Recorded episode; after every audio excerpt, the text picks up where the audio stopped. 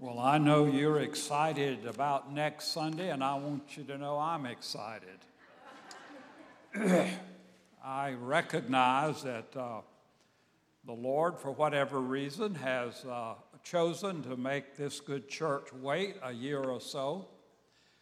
Uh, a few months ago, I was reading uh, the biography or the resume of this young man, and um, I told Fred of all the resumes that I read that y'all were sent. I didn't read them all, uh, but I read a number, and I felt like that this was the strongest resume that y'all had received. So I have a lot of good, positive feelings, and I certainly will be praying for you, and we look forward uh, as God reveals His will to us. So you be sure uh, to show up next Lord's Day. Somebody asked me, Is this your last Sunday?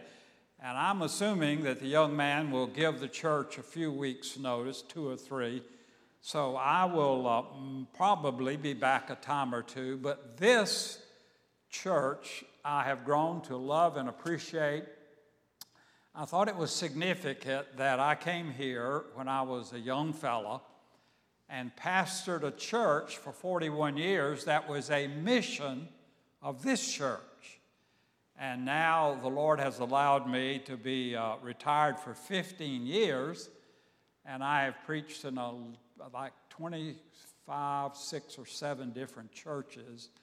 And uh, when I get through here, I will not be preaching every Sunday.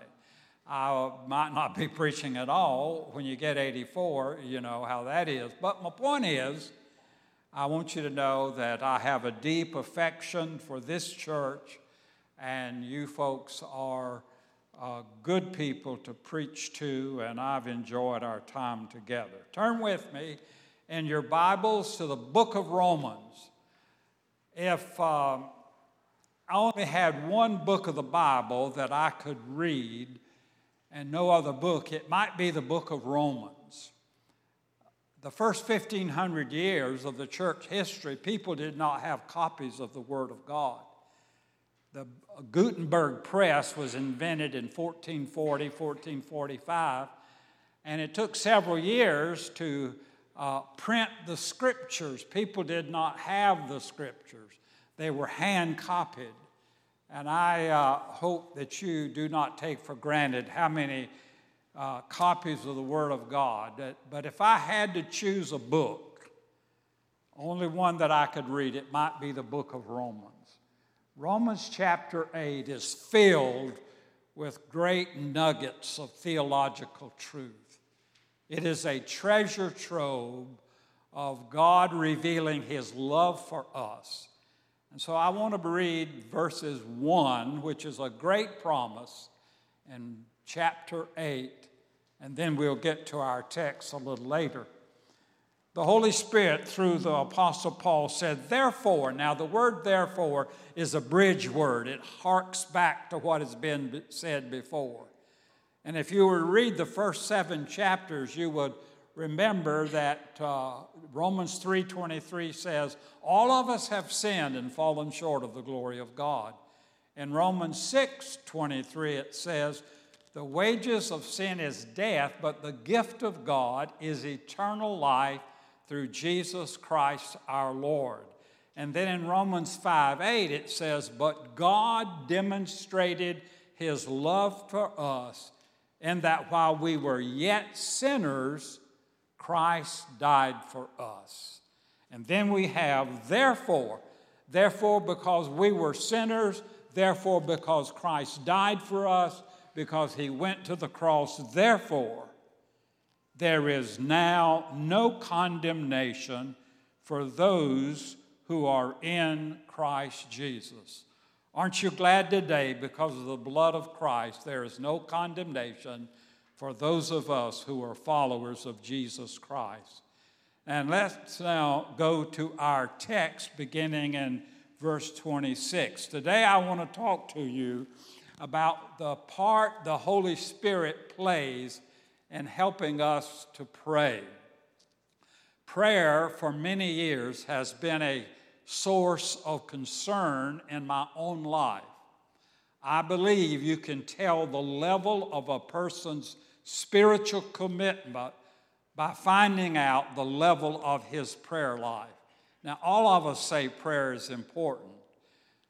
Only those people who have some practice of prayer really believe that. And so, in the last several years, the Lord has been dealing with me about prayer. And I say several years, maybe 20 or 25. But in verse 26, the Bible says, In the same way, the Spirit helps us in our weakness. We do not know what we ought to pray for, but the Spirit Himself intercedes for us with groans that words cannot express. And He who searches our hearts knows the mind of the Spirit because the Spirit intercedes for the saints according to the will of God. In order for verse 1 of chapter 8 to be true, that there is therefore now no condemnation for those who are in Christ Jesus. For that to be true, Jesus had to go to the cross. We are not saved because Jesus taught great parables. We are not born again because he was able to be a good man and leave a good example. We are not saved by the life of Christ. We are born again by the Spirit of God because he went to a place called Calvary. And if you were to go to the index of your Baptist hymnal, they have dedicated a lot of songs to the cross. On a hill far away stood an old rugged cross, the emblem of suffering and shame. And I love that old cross, so despised by the world, for a world of lost sinners was slain. We who love Jesus Christ, I believe, ought to love the cross. Now, when you get to chapter 8 of this great book, this book that is a deep well of biblical truth, when you get there, you find that it is also a chapter about the Holy Spirit. Now, there are 39 verses, I believe, in Romans chapter 8. 19 times there is a reference to the Holy Spirit. Folks, when I began preaching at the ripe old age of 22, I had a college degree, but at that time I had not been to the seminary. And by the way, the young man that will preach to you next Sunday attended the same seminary I went to. It's made a radical change, a great change, and he was well educated. In fact, one of the favorite professors there married a girl who grew up in this church. What I'm saying is, is I believe, according to the will of God, God will send you a man who knows that the Bible is the basis of our Christian faith. And so the Holy Spirit plays an important part. But when I began preaching among many Southern Baptist churches, we were afraid to talk about the Holy Spirit because we recognized that there were some people that put an overemphasis, but folks, we need to know the person and the plan of God when it comes to the Holy Spirit. The Bible says, in the same way, the Holy Spirit helps us in our weakness. Now, let me give you, I'm not trying to uh, try to teach you any Greek or anything, but the word Holy Spirit in the Greek basically is the word parakletos. Now, the Greek word kletos means to call. Para is a preposition and it means to call alongside of. And the word picture for the Holy Spirit is like a mother who has a sick child who lovingly and gladly goes to the side of that sick child and ministers that to that child because of the deep love the mother has for that sick child. That's the word picture. The Parakletos is the one who has come alongside to help us. In other words, it was a book that meant a great deal to me, written by a woman whose name was Catherine Marshall. Catherine Marshall was married to the uh, chaplain of the Senate for years, Peter Marshall. And she wrote this great book on the Holy Spirit. It's out of print, but if you ever got a copy of it, you ought to read it. It will enrich your soul. And she called the title of her book, The Helper. And that's what the Holy Spirit is. He is the helper. You remember in John 14 where our Lord were, were, were our, our Lord was uh, noticing that disciples were troubled about something, and he began to reveal that there was a time he must go to a place that we call Calvary and down the cross. And he said, I am going away, but I will send you another comforter. He uses the same word that is here used for the Holy Spirit. I will send you the Parakletos, one who will come alongside, one who will help you, one who loves you. The person of the Holy Spirit is not a person to be feared, but to understand that the Holy Spirit plays an integral part in the life of the Christian. And so today I want to talk about the place or the partnership of the Holy Spirit in prayer. I think that prayer ought to be a priority for us as a child of God. I had the privilege one time of meeting and having lunch with a man who wrote, as far as I know, one of the best books on prayer. Of all the hundreds of books that I have in my library, I have more books on prayer than any other one topic. Now, you see, the office of preaching is just given to a few people. But, folks, the ministry of prayer is given to every Christian. Not all of you can preach, but all of us need to know how to pray because it is the level of our praying that will determine our relationship to Jesus Christ. I thought about maybe getting a little personal today and telling you something about my personal prayer life, but I, I, I have a fear of that. I don't pretend to be a prayer warrior, but I do believe that God has enabled me to get out of car, kindergarten when it comes to a person's prayer life. I recognized a long time ago that I would amount to nothing for God if I did not have a prayer life.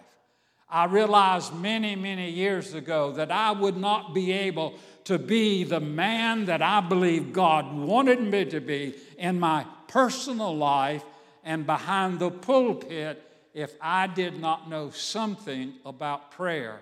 I believe prayer is important. And as I go back over the ministry that God has given me, uh, there, there are two things that seem, people seem to remember about me. One is a sermon that I preach on press on, press on.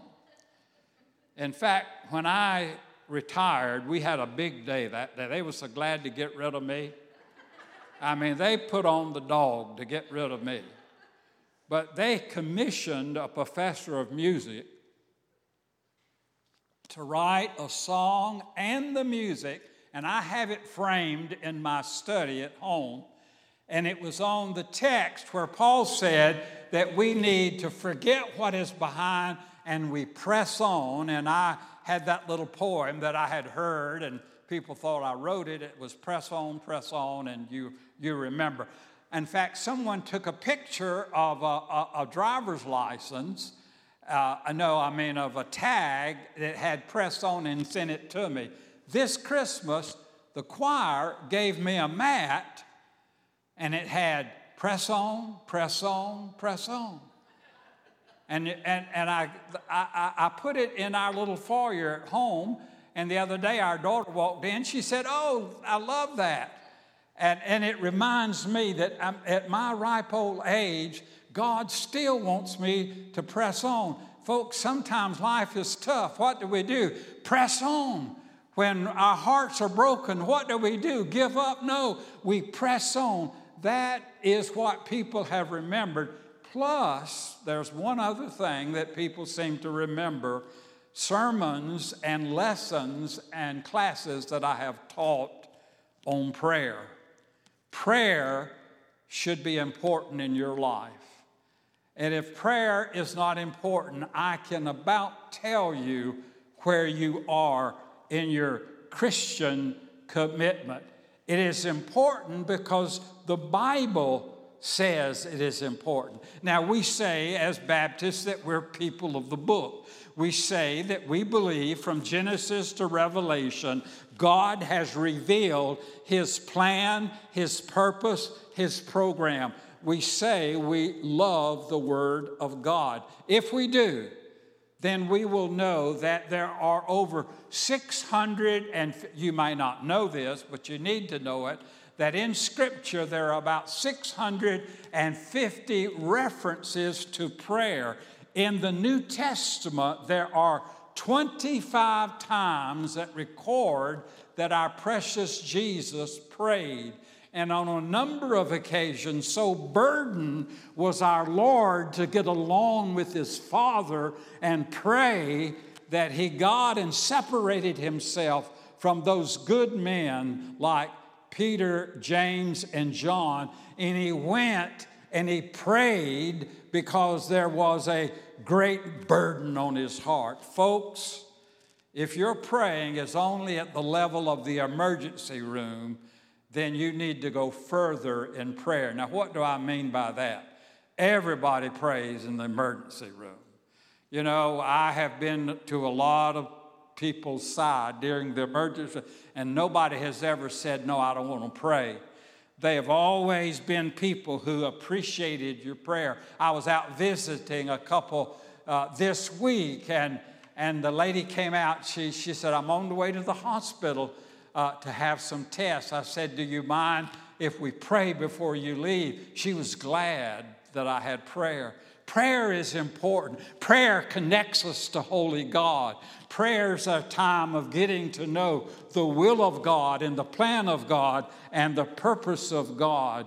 I believe with all my heart when Paul wrote, what was it, about 14 and 15 of the letters of the New Testament, nine times out of about 14, Paul says somewhere in that letter to the church, he said, I have been praying for you. Prayer is a priority in Scripture, and we who are the people of God need to have a prayer life. I have more books in my library about prayer than I think any other thing, and I have read many of them. But, folks, that does not make me a prayer. Reading books on prayer does not automatically mean you're going to pray. As a preacher, preaching on prayer does not automatically make you a prayer. In fact, I, I thought about saying this, and for me to get up and preach on prayer and to tell you how important prayer is, if I did not have a modicum of a prayer life as a Christian, then I would be a hypocrite. And one of the things that I have always feared, even as a young preacher, God, I don't want to be a hypocrite. I don't want to get up and preach on something that I'm not trying to practice. I fall short, Lord, but I don't want to be a hypocrite. I want to believe what I preach and I want to try to practice what I'm preaching.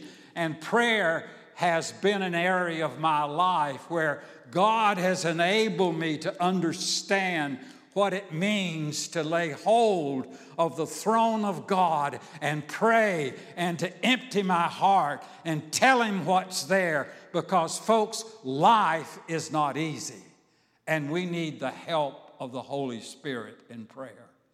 This church needs the help of the Holy Spirit in prayer. So, prayer is a priority for any person, you young parents who have children that are growing. Oh, if you knew how the devil wants to destroy them. You recognize that we're living in an increasing secular world, and the devil would want nothing more than to destroy your children. Oh, Christian parents, for no other reason, learn to pray to God on behalf of your children. They need our prayer. Now, consider with me for a few minutes. I know I've got to hurry because I have to hurry. Let's consider the practice of prayer. Now, by the practice of prayer, I mean actually praying. Practice, and let me define that it means to do something repeatedly, it means to do something habitually in order that we may be better at it. And so the point is, is if I'm going to pray, then I must do that more than occasionally. I must do it more than just when I need the Lord. That there needs to be a time, I believe, and if you don't agree with me, I'm going to love you, and Jesus still loves you, and all of that. But, folks, if we in our busy life, now hear me now, in our busy life, if you cannot give 10 or 15 minutes a day to the Lord in reading His Word and praying, folks, I love you, but if you can't do that, you're way too busy. Now, I'm trying to say to you in a spirit of love. Now, I don't misunderstand. I, I know I'm retired, but I used to be real busy as a pastor, and it was important to me as I would start my day to spend time with the Lord. And now in my old age, it's, it's a joy for me to, to spend more time there with God and His Word. And then at night, before I get to, to bed, to, to get on my knees and to pray for those that I love and to pray for you and to pray for this church and to pray for churches and, and to empty my heart before God before I go to bed. And throughout the day, and I've thought about it, I think I'll just go ahead and tell you. Uh, you know, every car has a radio, and I never listen to the radio in my car. Never. I mean, I say never. I may have done it one or two times in the last year or two. Because you see, driving around my car and gives you an extra opportunity to pray for people that you see on the street.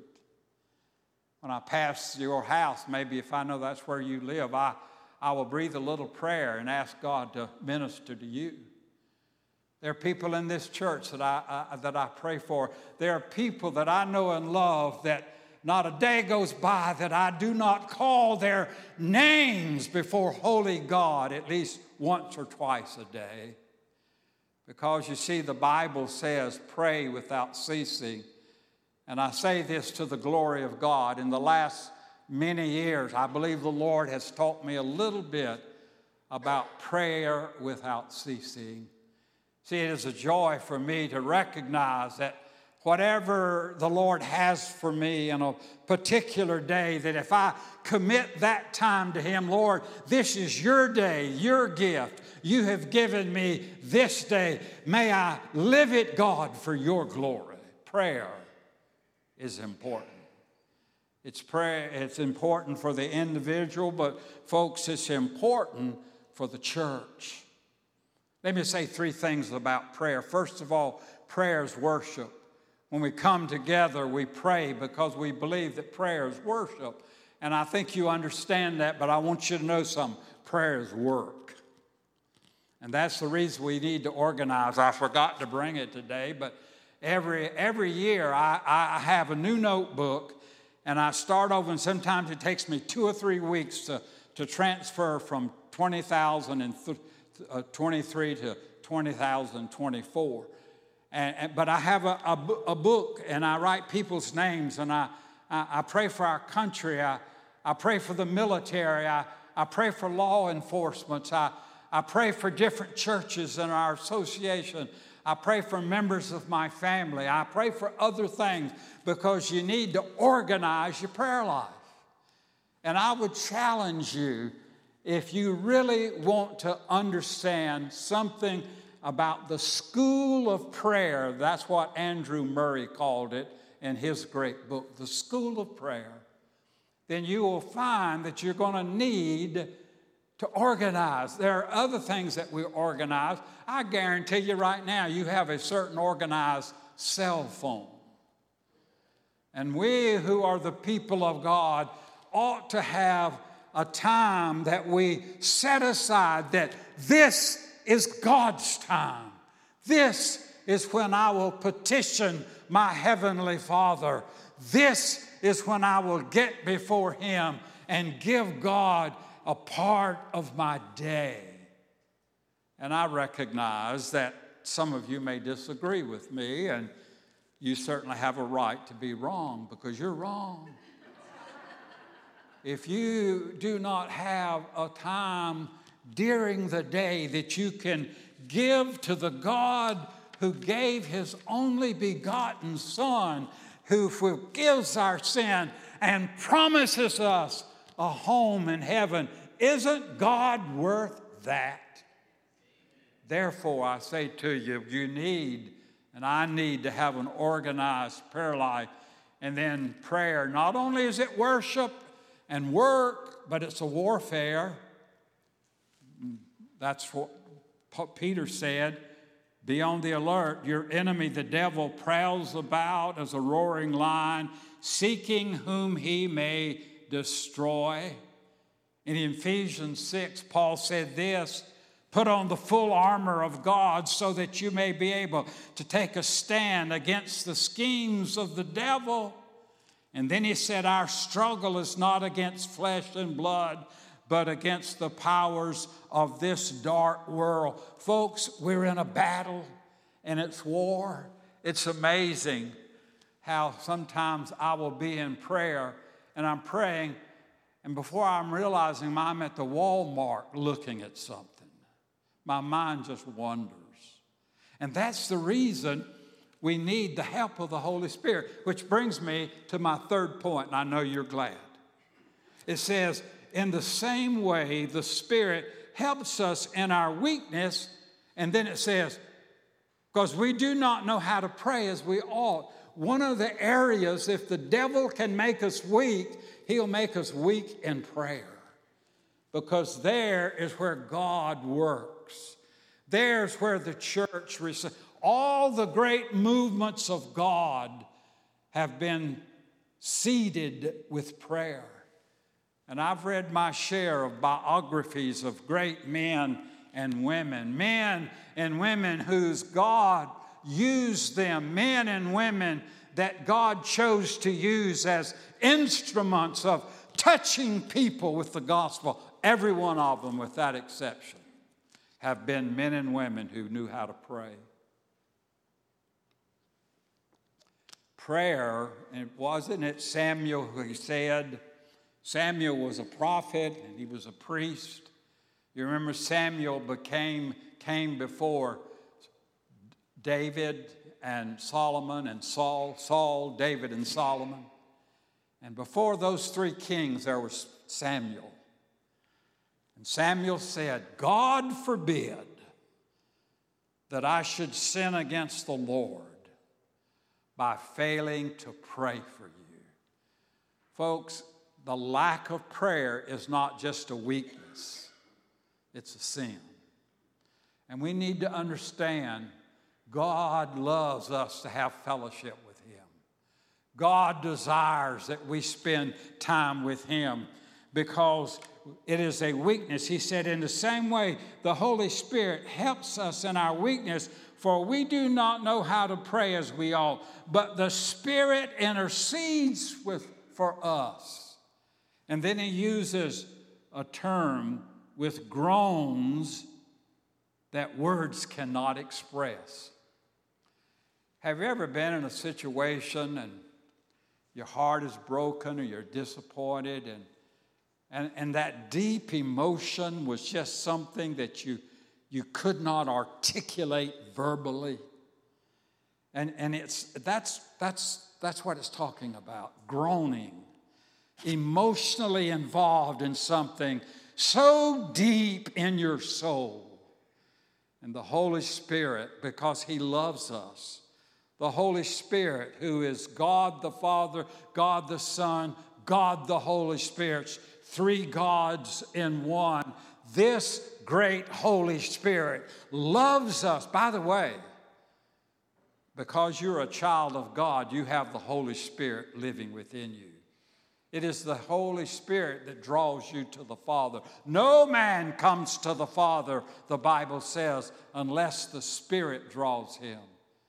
And so, what I'm trying to say to you, and by the way, I had worked on this sermon weeks before, two or three weeks before I knew the pastor was coming uh, this coming Sunday to preach for you. But oh, if there ever was a week that uh, you need to pray that the Lord would unite, would unite you together in prayer and love, and that you would come with the single purpose of knowing the will of God and doing the will of God. I uh, have not heard this young man preach, but the most important things that he would love Lord, the Lord and love Jesus and love you. And I believe your future is a bright future if you will learn to pray and to love each other and to be the people of God. Oh, he says here, and I'm through. He says, in the same way, the Spirit helps us in our weakness. For we do not know how we ought to pray, but the Spirit Himself intercedes right now, today. The Holy Spirit's praying for you and me. When I'm troubled, the Holy Spirit prays for me. When I've got a sick child, the Holy Spirit prays for you. When you're going through a deep valley of suffering, the Holy Spirit is interceding for us with groans too deep for words. Notice how he finishes up. And he who searches our hearts knows the mind of the Spirit because the Spirit intercedes for the saints according to the will of God. And so this week, the Spirit of God will be praying for you, for this church. As you come next Sunday in a spirit of love, in a spirit of unity, the psalmist said, Oh, how good and perfect it is for brothers to dwell together in unity. And so that's what my heart is, my prayer for you all. And I, I believe that God will have His will done. You need to pray. I need to pray. I, I, need, I, I need to learn more about prayer. I need to be a prayer. You need to be a prayer. Amen. Amen. Let's pray. Father, I thank you today for your word and Lord, uh, I, I have such a fear of being a hypocrite, Lord, but I believe in prayer, and Lord, I try to practice prayer. And Lord, I want to pray for this good church. I've just fallen in love with it. And I thank you for the people. I thank you for the new friends I've made here. And I thank you for the potential of the future for this good church. And so today, Lord, I pray that uh, the Holy Spirit would take whatever has been according to your will and use it to the furtherance of your kingdom's work at Rocky Mount Baptist Church. Pray this in the precious holy name of Jesus. Amen.